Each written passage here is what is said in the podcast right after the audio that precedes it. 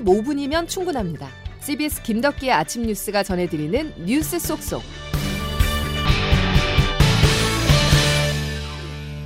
여러분 안녕하십니까? 2월 28일 김덕기 아침 뉴스입니다. 단일 대우는 무너졌고 이재명 대표의 표정은 굳었습니다. 체포동의안은 최종 부결되긴 했지만 민주당 지도부가 자신했던 압도적 부결은 없었습니다. 체포에 찬성하는 표가 오히려 더 많았는데요. 이재명 대표의 정치적 입지가 크게 흔들리고 있습니다. 그 파장을 지금부터 하나씩 짚어보죠. 먼저 집단 반란표에 발칵 뒤집힌 민주당의 분위기를 백담 기자가 보도합니다. 가 139표, 부 138표, 기권 9표, 무효 11표로서 부결되었음을 선포합니다. 이재명 민주당 대표에 대한 체포동의안은 부결됐습니다. 민주당 소속 의원 169명 전원이 표결에 참여한 점을 고려하면 최소 31명이 반대표를 던지지 않았다는 계산이 나옵니다. 표결 전까지 민주당 내에서는 이탈표를 최대 5표 전후로 봤습니다. 비명계의 노골적인 이탈 표심은 방탄국회에 대한 반발 심리가 크게 작용한 것으로 보입니다. 또 이 대표가 비명계 의원들의 설득에도 영장 실질심사에 참석할 수 없다고 고집을 피운 부분도 무기명 투표라는 체포동의안 특성과 맞물려 무더기 이탈표로 이어졌다는 분석도 나옵니다. 친명계 내에서는 분당 가능성까지 거론하는 목소리가 나왔습니다. 이러한 내부 동요를 의식한 듯 이 대표는 곧바로 당 지도부를 소집해 심야회동에 나선 것으로 CBS 취재 결과 확인됐습니다. 당내와 좀 더 소통하고 많은 의견들을 수렴해서 힘을 모아서 우리 윤석열 독재 정권의 검사 독재에 강력하게 맞서 싸우도록 하겠습니다. 그러나 이 자리에서 이 대표는 자신의 거취 문제와 관련해선 일체 언급하지 않은 것으로 전해집니다. CBS 뉴스 백담입니다. 부결을 뺀 찬성과 기권, 무효표를 합한다면 150표가 넘어 정치적으로는 가결된 것이나 다름없다는 말까지 나오는데요. 찬성표 안에 숨어 있는 의미를 조태인 기자와 조금 더 분석해 보겠습니다. 조 기자. 네, 안녕하세요. 아, 이탈표가 보낸 메시지 뭐라 읽어야 될까요? 네, 지금의 이재명 대표 체제는 불안하다. 이대로 총선을 치를 수 있겠나라는 의구심이 반영됐다고 볼 수 있습니다. 예. 민주당 지도부는 당론으로 부결을 정하지 않았지만 이번에는 이탈표는 거의 없다고 자신을 했었습니다. 특히 지난주 비명계의 대표적인 인물이죠. 이 대표를 향해 아주 거친 비판을 해온 서른 의원도 이번에는 부결이라고 했단 말이에요. 그렇죠. 그래서 더 이탈표는 없다고 봤던 건데 이번에 드러난 37표 의 이탈표는 좀 충격적인 거죠.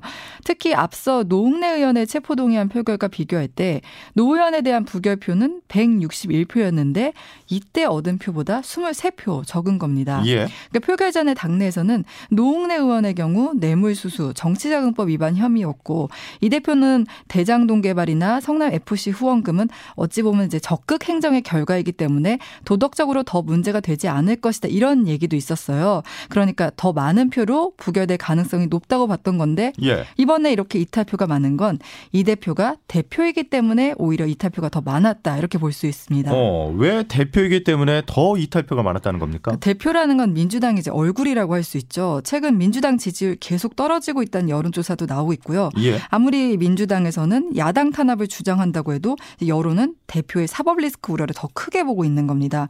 의원들은 당장 내년 총선을 앞두고 있습니다. 이 상황이 지속될 경우 총선도 매우 어려울 것이라 판단을 하는 거고요. 어.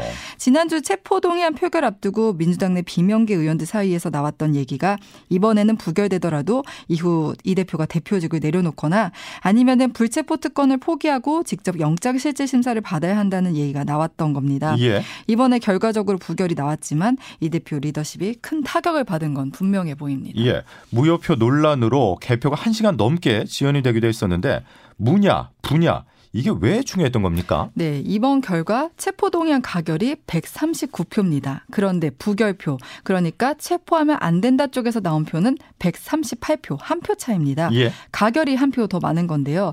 단순히 가부 결과만 놓고 봤을 때 이 대표를 체포해야 한다는 표가 더 많은 거죠.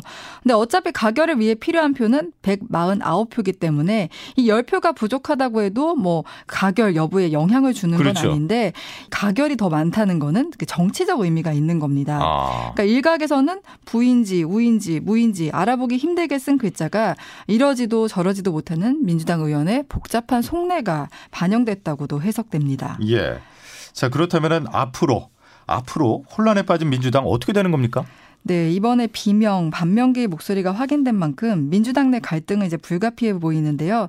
당장 강성 지지자들이 어제 민주당 홈페이지에 몰려가면서 민주당 홈페이지가 한때 먹통이 되기도 했고요. 예. 또 지금 색출 작업도 이뤄지고 있습니다. 민주당 지도부는 현 상황을 수습하기 위해 그 김건희 여사 특검 추진이나 정순신 방지법을 당론으로 추진하기로 해- 하는 등 대여 공세의 고삐를 바짝 잴 것으로 보이는데요. 하지만 이 대표가 이번에 표 단속에 나섰는데도 이렇게 다른 목소리 가 나왔다는 건 이 대표 리더십에 타격을 입은 것이고요. 예. 이 대표의 사퇴를 압박하는 목소리가 이제 점점 수면 위로 올라올 수 있습니다. 오늘 비명계 모임 민주당의 길이 비공개 회의를 갖습니다. 아, 비명계 모임이 네. 근데 이들 역시 뭐 향후 검찰의 추가 구속영장 청구 시 이 대표의 거취 문제 등에 대해 논의할 것으로 전망되는데요. 예. 지금 검찰에서는 쌍방울 대북 송금 의혹이나 백현동 개발 등과 관련해서도 구속영장을 청구할 것이라는 얘기가 나오거든요. 예. 이렇게 구속영장이 재청 구되는 상황이 반복되면 이 대표에 대한 사퇴 압박은 더욱 거세지고 당내 혼란도 계속 이어질 것으로 보입니다. 예, 알겠습니다. 여기까지 듣죠. 조태임 기자였습니다. 민주당의 진짜 사법 리스크는 이제부터입니다. 가까스로 부결이 됐지만 검찰은 어제 국회 표결 장면을 보면서 다음번 영장 청구에서는 민주당의 분열이 가능하겠다라고 생각했을 것 같은데요. 백현동 개발 의혹과 쌍방울 대북 송금 등 이재명 대표 수사가 진척되는 대로 구속영장을 재청구할 것이라는 전망이 지배적입니다. 송영훈 기자입니다. 법원은 일단 이재명 대표에 대한 검찰의 구속영장을 기각하게 됩니다. 검찰로선 이 대표 신병 확보에는 실패했지만 뜻밖의 찬성표 우위라는 결과로 수사의 명분을 확보했습니다. 당초 법조계에서는 체포동의안이 부결되면 검찰이 이 대표를 불구속 상태로 재판에 넘길 것이라는 관측이 우세했습니다.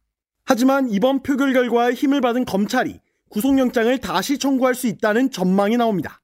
쌍방울 대북 송금 의혹을 비롯해 정자동 백현동 비리 등 검찰 수사가 한창이란 점도 변수입니다.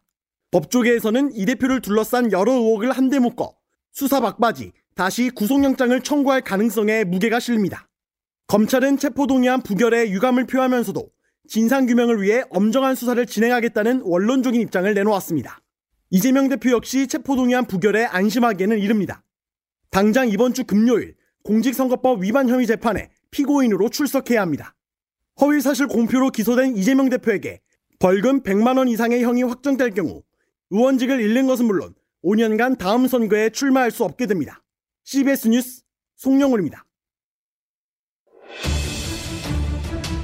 최근 더 글로리라는 드라마 때문에 학교 폭력에 대한 국민들의 분노가 상당히 높은 와중에 아, 이런 일이 벌어졌고 그 학생부 기재를 회피하기 위해서 가해자 학부모가 소송을 남발하고 시간을 지연하고 이렇게 함으로 인해서 피해 학생과 가해 학생 분리도 안 되고 오히려 피해 학생이 치유할 수 있는 기회도 상실하고 우리 서울대는 그 학교 폭력 사실이 기재된 학, 학생부를 보고도 입학을 허락했다 그런 얘기가 되는가요?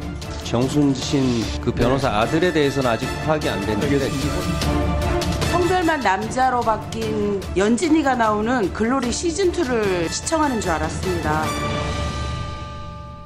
임명발표 28시간 만에 낙마한 정순신 변호사 사태가 가라앉지 않고 있습니다.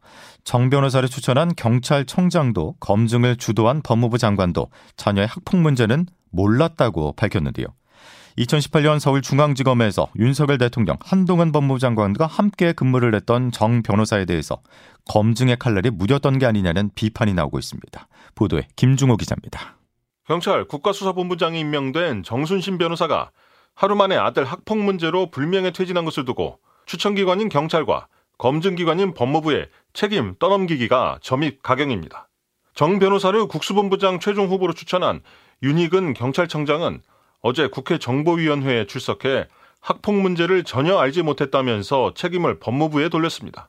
국수본부장 임명 과정에서 경찰청은 인사 검증 권한이 없고 검증 결과를 보고받을 뿐이며 인사 검증 결과 아무 문제 없음으로 통보받았다는 겁니다. 윤 청장은 기자들의 질문에도 몰랐다는 말만 되풀이했습니다. 예, 몰랐습니다. 네. 몰랐던 것 자체가 문제 아닙니까? 네. 몰랐다는 답변의 되풀이는 법무부도 마찬가지입니다. 한동훈 법무부 장관은 어제 기자들과 만나 학폭 문제를 전혀 알지 못했다고 답했습니다. 전혀 저는 알지 못했고요. 통사 문제는 본인이 직접 말하지 않는 한 과거부터 지금까지 이 문제를 걸러내서 확인하기 어려운 2차 인사검증을 맡은 대통령실 역시 몰라서 검증 못했고 공직 예비 후보자 사전 질문서에 학폭 관련 질문이 없었다는 답이 전부입니다. 본인이 고백하지 않으면 무용지물인 검증, 무슨 의미가 있느냐는 비판이 나오는 이유입니다. CBS 뉴스 김주호입니다. 다음 소식입니다. 생각해 볼 거리가 하나 있는데요. 최근 여행 제한 해제와 엔저 현상으로 일본을 찾는 한국인들이 크게 늘었습니다. 물론 3일절도 예외는 아닌데요. 인터넷상에서는 역사 문제와 여행은 별개라는 입장과 3일절만큼은 자제해야 한다는 의견이 엇갈리고 있습니다. 이준석 기자의 보도입니다. 일본 정부가 코로나19를 이유로 국경을 닫았다가 다시 연 지난해 10월부터 올해 1월까지 일본을 찾은 우리나라 관광객은 56만 5천 명으로 집계됐습니다.